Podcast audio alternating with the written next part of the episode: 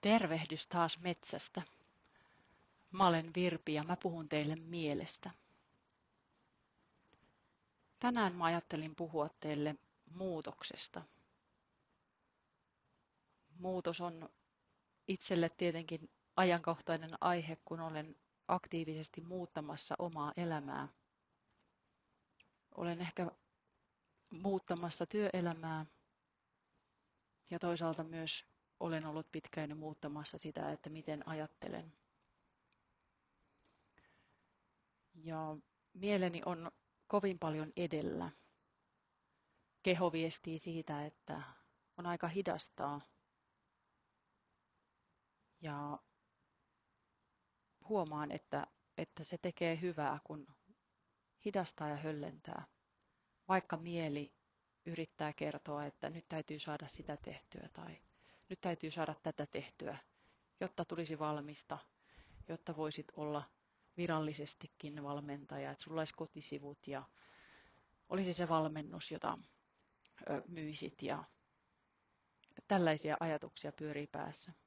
Sitten mä kuitenkin samalla huomaan, että pikkuhiljaa kun mä tapaan uusia ihmisiä, mä sparrailen piiloosaajia, mulla on nyt myös uusia sparrattavia tuolta LinkedInin kautta, ja heidän kanssaan keskustellessa huomaan, että tulee ajatuksia, uusia ajatuksia valmennuksesta, uusia ajatuksia siitä, että hei, se voisi olla jotakin tällaista.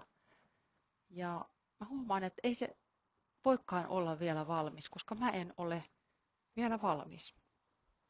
Ja se onkin ollut ihanaa, että mä oon saanut näitä harjoitteluasiakkaita, joiden kanssa mä olen näitä valmennuksia saanut miettiä. Toisaalta mulla on myös ympärillä ihania ystäviä, joiden kanssa mä voin valmennuksesta puhua. Ja oma mentori, jonka kanssa voin näitä asioita peilailla. Ja siellä pohjalla on se ajatus siitä, että keho on hidas, mieli on nopea. Myös kun kehoa lähtee muokkaamaan, niin se prosessi on hidas. Keho vastaa hitaasti muutokseen. Esimerkiksi jos jostain syystä haluaa lähteä muokkaamaan oma kehoa, vartaloaan, asentoa, mitä vaan, mitä tarvii lähteä korjaamaan tai parantamaan, kehittämään omassa kehossa – kuka tarvitsee lisää itsetuntoa, kuka tarvitsee vähemmän kiloja, kuka haluaa ulkonäöllisistä syistä muodokkaamman vartalon tai lihaksikkaammat pakarat. Niin keho on hidas. Se ei vastaa kovin nopeasti siihen mielen vaste, vastaavaan ärsykkeeseen. Eli keho muuttuu tosi hitaasti. Ja se mulle jotenkin konkretisoi sitä asiaa, että muutokset tapahtuu kehossa todella hitaasti. Niinhän sitä sanotaan, että kehon solut muuttuu seitsemän vuoden välein. Ihminen on kokonaan uusi seitsemän vuoden välein. Ja siitä varmaankin se seitsemän vuoden sykli tulee, kun uudistumme myös fyysisesti seitsemän vuoden välein. Ja kun ajattelemme tietyllä tavalla tai ajattelumme muuttuu, niin siinä samalla se solutietoisuus muuttuu. Se kehossa, jos miettii sitä, että ajattelee uudella tavalla, niin se muutos tapahtuu kehossa. Se tapahtuu solutasolla. Ne ajatukset muokkaa soluja, kun ne kasvaa. Tätä on tutkittu jossakin, mulle ei ole nyt sitä heittää, mutta mä vahvasti uskon siihen, vaikka se ei olisi totta, niin se on hyvin kannustava ajatus siitä, että ajatuksilla pystytään muokkaamaan sitä solutasoa.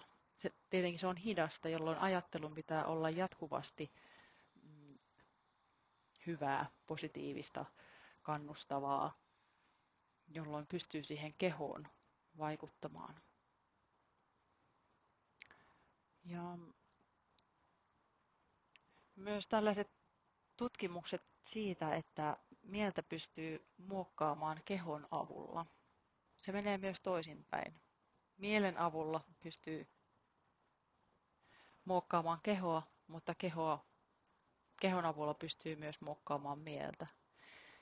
Eli jos haluaa muuttaa ajatuksiaan, niin voi kiinnittää huomiota kehoon.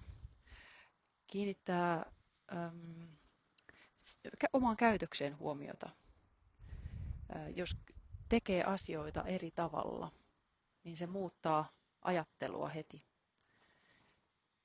Eli vaikka kun me ollaan niin rutiinin orja helposti, niin tekee ajattelulle hyvää muuttaa arkea. Vaikka kiertää lenkki eri suuntaan kuin normaalisti tai istua eri paikkaan ruokapöydässä kuin yleensä. Antaa ärsykkeitä sille mielelle, niin se alkaa huomata, että hei, tässä tapahtuu nyt jotain uutta ja mieli herää. Tulee myös mieleen, että jos haluaa muuttaa esimerkiksi mm, itsetuntoa, niin sitähän sanotaan, että kun seisoo supermiesasennossa päivittäin, eli supermiesasento on se, kun pistää joko kädet tuohon lanteelle tai tuonne ala, alaviistoon selän taakse, röyhistää rintaa ylöspäin ja katsoo ylöspäin, niin se nostaa sitä itseluottamusta ja sitä tunnetta. Siitä keho vahvistaa sitä ajatusta siitä, että mä luotan itseeni. Ja myös se, että voimistaa kehoa. Ähm, jossain Sarasvuon ähm, monologissa tai jossain aamulenkissä hän puhui, puhui tota, tämmöisestä naisesta, joka oli arka. Mutta kun hän alkoi käydä kuntosalilla, niin hänen kehoonsa alkoi muodostua testosteronia ja sitä kautta hän, hän tuli rohkeammaksi. Itseluottamus kasvoi, kun käytti, käytti isoja lihaksia. Itsekin käytin sitä jossain vaiheessa. En ole siis mikään kuntosali ystävä ollut koskaan, mutta päätin antaa sille mahdollisuuden, koska halusin uskoa siihen, että, että rohkeuteni kasvaa, itseluottamukseni kasvaa, kun teen kyykkyjä painoilla tai opettelen vetämään leukoja. Ja kyllä se varmasti pitää paikkaansa.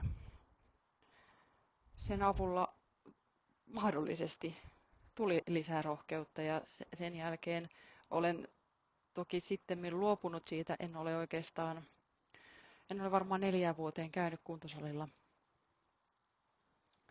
Mutta sen, sitäkin enemmän olen sitten joukannut ja siitäkin saa myös voimaa. Ja kun kehon rakenne muuttuu, ryhti oikeenee, niin se jotenkin automaattisesti tuntee itsensä tosi vahvaksi ja rohkeaksi ja luottaa itseensä.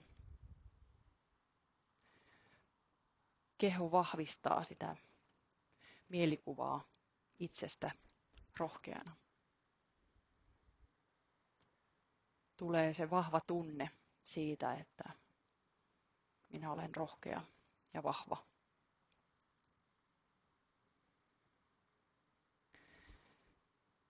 Mm, jos haluaa vaikuttaa mieleensä, niin muuttaa tekoja. Teon kautta tulee tunne siitä, että pystyy ja sitä kautta vaikuttaa mieleen. Että hei, minä pystyn, minä voin tehdä tämän. Minä kykenen, olen osaava, pystyn tekemään asioita. Ja silloin tulee se vahva tunne siitä, että minä osaan. Ja ajatukset on, alkaa olla myös sitten linjassa sen kanssa, että hei, minä olen asiantuntija. Minä rohkaistun, voin sanoa mielipiteitä ääneen. Energia ei kulu siihen, että mä mietin, että mitä muut musta ajattelee, vaan sanon rohkeasti mielipiteeni, annan näkemyksiä Ja sitä kautta muodostuu myös ulkopuolisille se kuva siitä, että olet asiantuntija, kun uskallat sanoa ääneen, mitä ajattelet. Ja sitä kautta, kun saa hyvää palautetta myös sitten ulkoa, ulkopuolelta, se vahvistaa myös sitten sitä omaa tunnetta pystyvyydestä.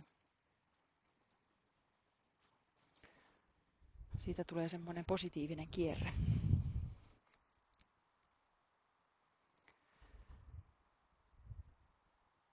Mutta koska keho on hidas, niin muutos tapahtuu hitaasti. Siksi on tärkeää opetella kärsivällisyyttä. Ja kärsivällisyyttä voi opetella pieninä annoksina. Sitä voi opetella esimerkiksi kassajonossa, kun edessä joku hidastelee. Voi ehkä ruveta harmittamaan, varsinkin jos on kiire johonkin. Ehkä tuskastuttaa, tekee mieli naputtaa vähän jalalla, että se toinen huomaisi, että mua kiire ja mä olen kärsimätön. Kokeile ensi kerralla sitä, että painat hyväksymisnappulaa. Hyväksy se tilanne. Mä hyväksyn nyt sen, että toi on hidas tuossa edellä. Ja mä oon oikeastaan aika kärsimätön. Hyväksy myös se, että olet kärsimätön. Ja hyväksy myös sit se, että et voi hyväksyä sitä, että olet kärsimätön. Sitä kautta pystyy opettelemaan sitä kärsivällisyyttä ja se tukee myös kärsivällisyyttä siinä omassa prosessissaan. Siinähän ei tule koskaan valmiiksi. Mutta aika ajoin, kun huomaa, että on jostain syystä kärsimätön, niin tekee näitä harjoituksia, että nyt mä päätän olla kärsivällinen tässä tilanteessa. Mä hyväksyn tämän tilanteen. En tappele todellisuutta vastaan, vaan olen tässä tilanteessa rauhallinen. Kyllä se kohta saa noi ostokset tuosta kassan läpi ja punnitsee ne unohtuneet hedelmät ja sellaista. Ja hengitän syvään. Sekin auttaa.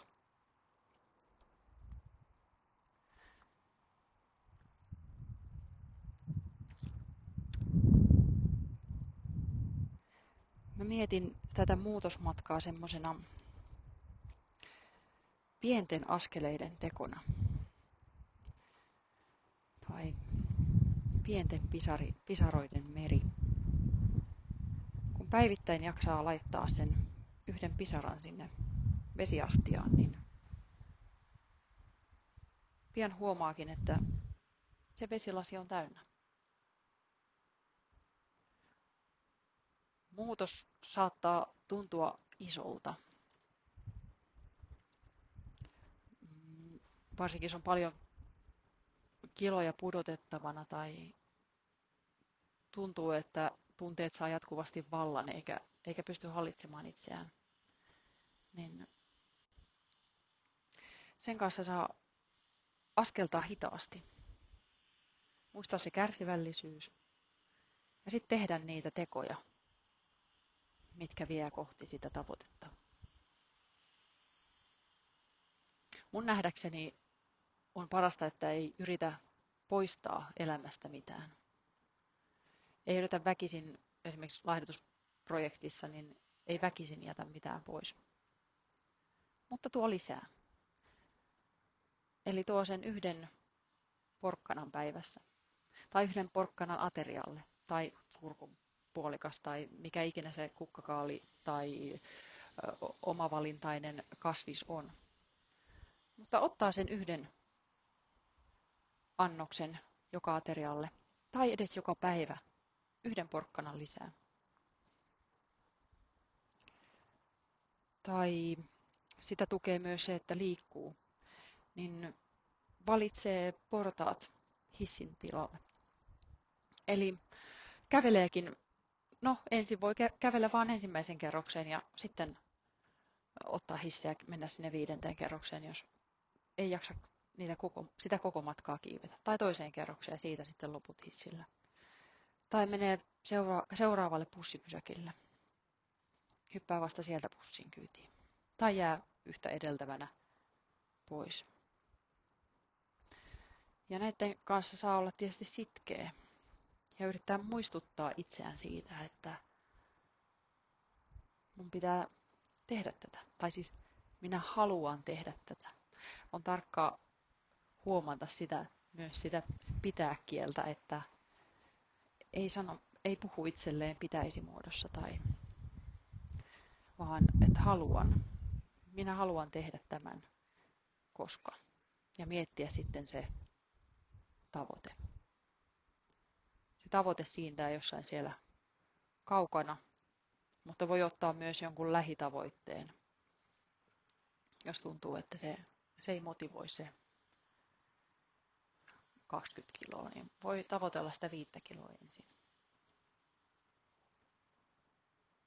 Ja näillä pienillä askeleilla pystyy muuttamaan sitä omaa elämäänsä. Kun hyväksyy sen, missä on just nyt. Hyväksyy sen, että se on pieniä askeleita. Mm, hyväksyy sen, että olen aikaisemmin, aikaisemmalla, aikaisemmilla valinnoilla ja aikaisemmalla käytöksellä tullut tähän pisteeseen. Mutta nyt haluan muuttaa sen. Ja se tavoite voi olla semmoinen, se ei välttämättä tarvitse olla piste, koska siihen liittyy niin monta näkökulmaa siihen muutokseen. Että sen tavoitteen voi ottaa ikään kuin pallona. Eli että sitä suu, niin kuin eri suunnista lähestyy sitä tavoitetta. Että se on vähän niin kuin erilaiset lonkerot tulee kohti sitä, sitä palloa ja ne kaikki tukevat sitä, sitä tavoitteen saavuttamista. En tiedä, voisiko se vaikka ajatella, että joka pienellä askeleella siihen palloon puhaltaa lisää ilmaa. Ja sitten se aina kasvaa ja kasvaa, kunnes se tavoite on täynnä. Se on riittävän iso pallo ja tarkoittaa, että tavoite on saavutettu. Eli siellä on ainakin se kärsivällisyyslonkero, sitten siellä on se ajattelun, mielen treenaaminen. Siellä on ne konkreettiset teot, mitä sä teet sun keholle tai mitä sä teet.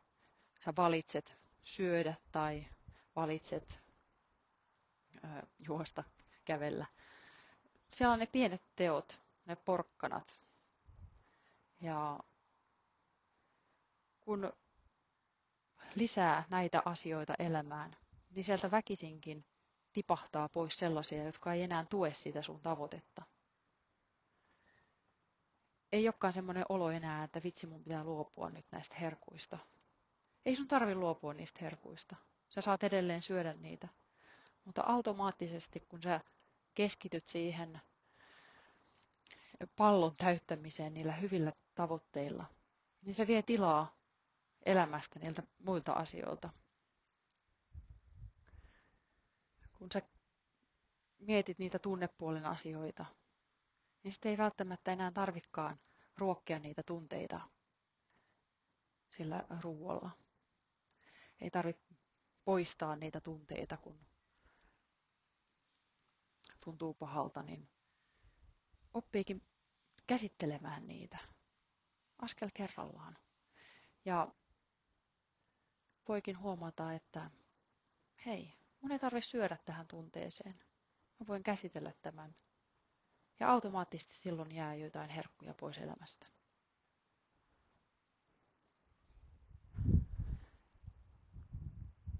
Sen takia on myös tärkeää käsitellä tunteita silloin, kun alkaa tehdä muutosmatkaa. Tunteet vaikuttaa kehoon. Keho vaikuttaa tunteisiin. Mieli vaikuttaa kehoon. Mieli vaikuttaa tunteisiin on semmoinen pyhä kolminaisuus.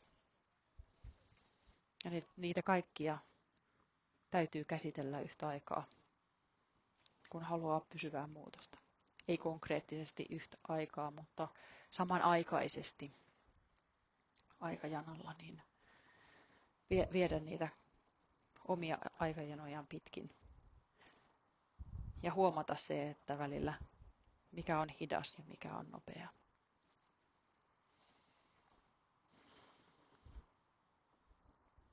Tämmöisiä ajatuksia mulla tänään muutoksesta.